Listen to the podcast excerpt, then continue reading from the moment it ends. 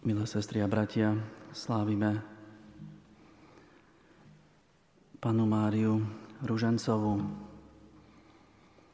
A je to tento rok 450 rokov od vtedy, keď e, modlitba Ruženca sa ukázala ako, ako prostriedok, ktorý zmenil e, celosvetový beh dejín, históriu.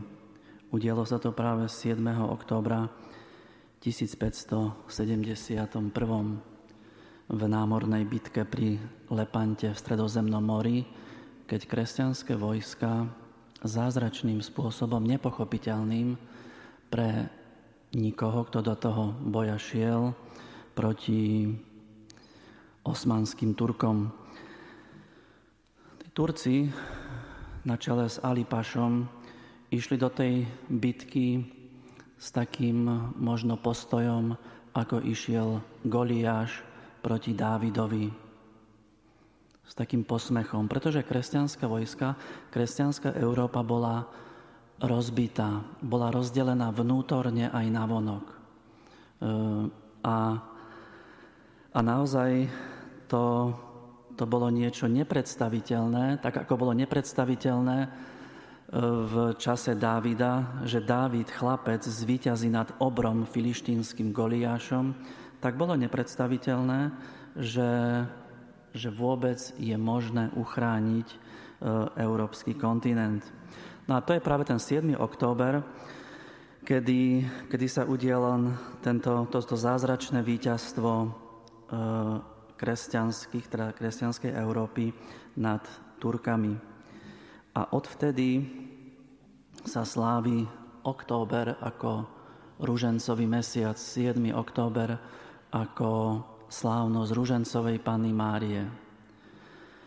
Keď e, dochádzalo k, tej, k tomuto boju, tak pápež Pius V vtedajší, pápež vyhlásil v celej církvi, aby sa modlili ruženec za záchranu Európy. Sa hovorí, že keď už nič nevychádza, že už všetko je stratené, tak sa treba začať modliť. No a odvtedy je ruženec takým veľmi jasným atribútom katolického kresťana. Pred 16 eh, rokmi zomrela sestra Lucia, to bolo jedno z fatimských detí, ktorá sa dožila vysokého veku.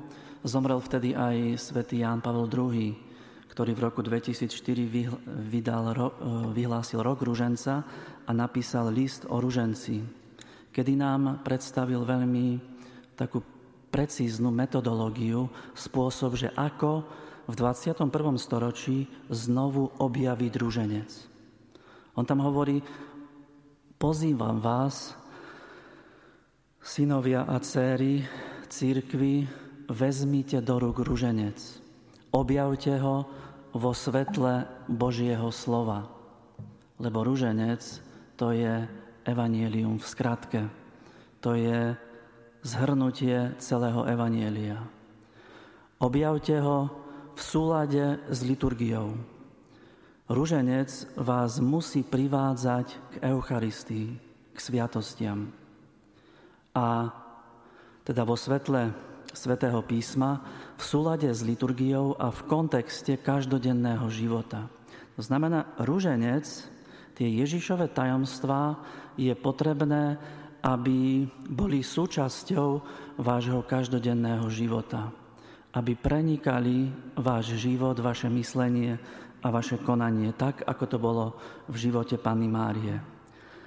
Lucia, teda tá fatimské dieťa, už ako zrelá žena, hovorí, to pána Mária povedala, že už by nemusel byť nejaký problém, ani politický, ani, ani iný, keby sme sa modlili. Pána Mária vyzývala deti vo Fatime, aby, aby sa modlili za odvrátenie nešťastia, ktoré bolo v 20. storočí, s dvoma vojnami a s ďalšími diabolskými režim, režimami, ktoré, ktoré pokračujú.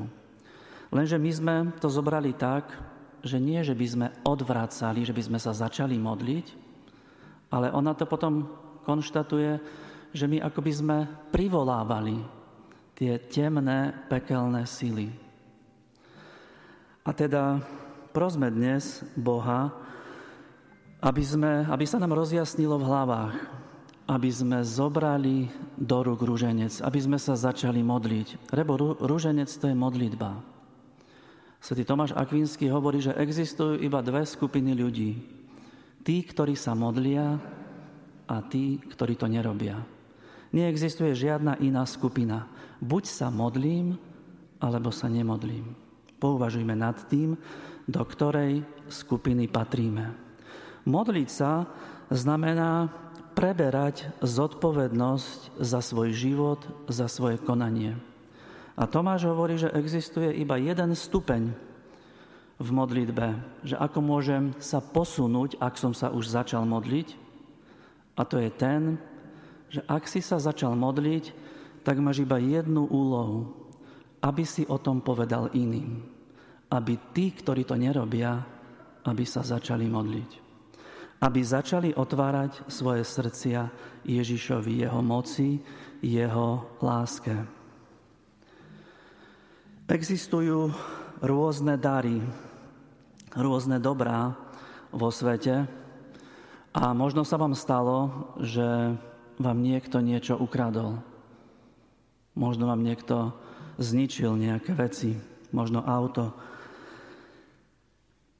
idete na dovolenku, tak sú tam trezory a schovávate cenné veci, aby vám ich niekto neukradol.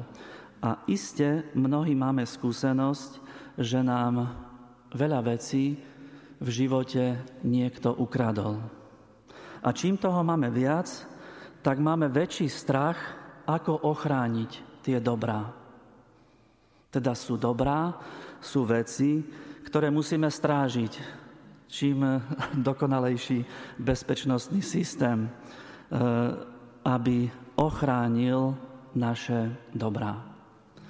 Ale existujú aj iné dobrá a rúženec je jedným z takýchto dobier, z takýchto vzácných darov, ktoré nemusíme strážiť, ale rúženec je veľmi vzácný poklad, ktorý stráži naše životy. A to je rozdiel. Sú veci, ktoré musíme my strážiť a sú dary, ktoré strážia naše životy. Rúženec je vynikajúci a istý prostriedok, je to Ježiš Kristus, ktorý chce vstúpiť do nášho života, aby nás strážil, aby v nás budoval pokoj, istotu a bezpečie v každej situácii. Teda nech aj táto slávnosť dnes bude pre nás takým prebudením sa k zodpovednosti, objaveniu toho najcenejšieho pokladu. Je to už zárodok väčšného života, ak začneme žiť s Ježišom Kristom vážne. Amen.